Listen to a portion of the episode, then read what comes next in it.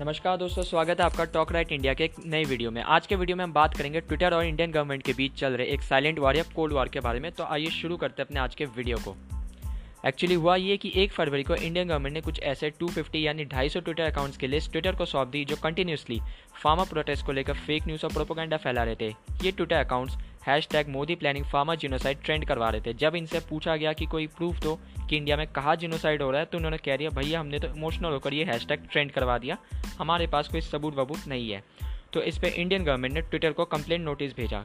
Twitter ने इन Twitter accounts को सस्पेंड तो कर दिया, लेकिन 12 घंटों के अंदर रहते इन्हें रिस्टोर भी कर दिया। जब इंडियन गवर्नमेंट ने दोबारा नोटिस भेजा तो ट्विटर ने ये कहा कि ये तो इनका फ्रीडम ऑफ़ एक्सप्रेशन है, इसलिए हमने इन्हें रिस्टोर कर दिया।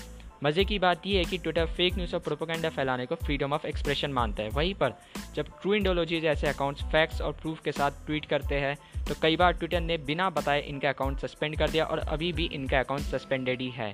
खैर, हम लौटते अपने टॉपिक की तरफ़। इस पूरे मुद्दे पे भारत सरकार ने ट्विटर को लपेटे में लेते हुए साफ़ साफ़ शब्दों में ये कहा है कि भारत में भारत के नियम लागू होते हैं, ना कि ट्विटर के। यानी फेक न्यूज़ और प्रोपोगंडा फैलाना फ्रीडम ऑफ़ एक्सप्रेशन है या नहीं, ये इंडियन कॉन्स्टिट्यूशन डिसाइड करेगी, ना कि ट्विटर अब ट्विटर ने भारत सरकार के इस नोटिस को उतनी सीरियसली नहीं लिया और इग्नोर कर दिया, जिसका रिज़ल्ट ये हुआ कि कुछ समय पहले ही Twitter South Asian head Mahima Kaur का रिजिग्नेशन लेटर आ गया। अब कुछ लोग ये कह रहे हैं कि ये महज एक कोइंसिडेंस है और कुछ लोग कह रहे हैं कि भारत सरकार ने बिहाइंड द सीन्स जाकर इनकी फ़ाइल निपटा दी। महिमा कौर एक स्ट्रॉन्ग मोदी क्रिटिक मानी जाती थी, यानी मोदी विरोधी। और ये राहुल गांधी की एक बहुत बड़ी फ़ैन भी थी। साथ ही साथ अगर कोई कसाब को पाकिस्तानी टेररिस्ट कह देता था तो मैडम को बुरा लग जाता था। ट्विटर ने जो ऑफिशियल रीज़न दिया है, उसके अकॉर्डिंग महिमा कौर ने जनवरी में ही रिज़ाइन कर दिया था। फिर यहाँ मुख्य रूप से दो सवाल उठते हैं। अगर महिमा कौर ने जनवरी में ही रिज़ाइन कर दिया था तो ये बात हमें फरवरी में क्यों पता चली?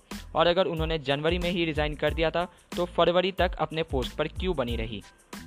एक और इंपॉर्टेंट डेवलपमेंट जो इस पूरे मुद्दे पर से निकल के आता है, वो ये है कि इंडियन गवर्नमेंट के काफ़ी सारे मिनिस्ट्रीज़ और ब्रांचेस की social media profiles Koo app पर शिफ्ट कर दी गई।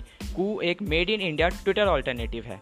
बाकी तो आपका इस इशू पर क्या ओपिनियन है, मुझे कमेंट सेक्शन में ज़रूर बताएँ। अगर आपको वीडियो अच्छी लगी हो तो इसे लाइक और शेयर ज़रूर कीजिए और साथ ही साथ ऐसे इंटरेस्टिंग वीडियोज़ के लिए चैनल को सब्सक्राइब करना ना भूलें। आज के लिए इस वीडियो में इतना ही। मिलते अपनी अगली वीडियो में। आपका बहुत बहुत धन्यवाद। नमस्कार।